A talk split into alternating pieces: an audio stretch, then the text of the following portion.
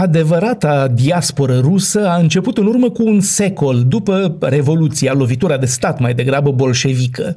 Înainte vreme, rușii bogați mergeau în Europa la băi sau ca să piardă averi la cazinouri. Sau chiar, ca Dostoevski, ambele, atunci când mergând să se trateze de epilepsie la Baden-Baden, Dostoevski a pierdut tot ce avea la ruletă și nu se mai putea întoarce în Rusia, căci nu mai avea bani de tren. Alții însă aveau să piardă întreaga avere la Revoluție, inclusiv în cazul prințului și mare lingvist Nicolae Trubetskoi, care a pierdut biblioteca și manuscrisele.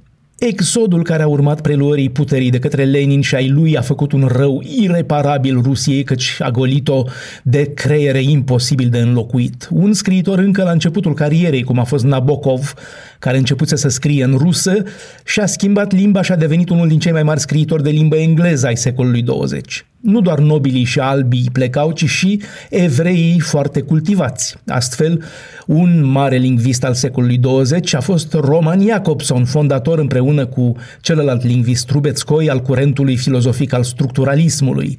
Țările de predilecție ale emigrației au fost Franța și Statele Unite, mai puțin Germania într-o primă perioadă, deoarece fusese în război cu Rusia.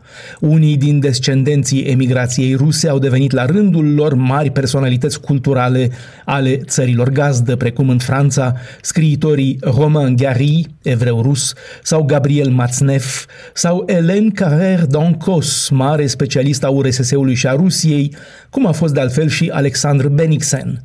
După 1989, când s-a crezut că s-a atins sfârșitul istoriei și pacea eternă, Nimeni nu credea că se va ajunge din nou la un fenomen de emigrare forțată, cum s-a întâmplat după anul 2000, odată cu regimul lui Putin ca în 1917, au început să fugă magnații persecutați sau care se temeau, pe bună dreptate, pentru viețile lor, precum Berezovski sau Hodorkovski, sau unii care s-au retras din prudență la Londra, în Londongrad, precum Roman Abramovici.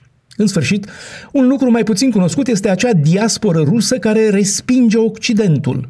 Doctrina eurasianismului, de pildă, a fost concepută și pusă pe hârtie, printre alții, chiar de prințul Nicolae Trubetskoi, unul din cei mai mari lingviști care au trăit vreodată, creatorul științei fonologiei.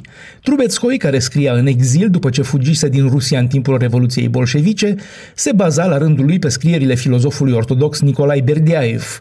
Mulți dintre eurasianiștii exilați au fost de altfel și panslavi, considerând că toate popoarele slave trebuie unite sub egida Rusiei, în vreme ce alții, precum Solzhenitsyn, erau mai degrabă pan-ortodoxi, având nostalgia vechiului vis țarist de reunire a tuturor ortodoxilor, tot sub dominația rușilor, în mod ideal, prin cucerirea Constantinopolului și a Ierusalimului.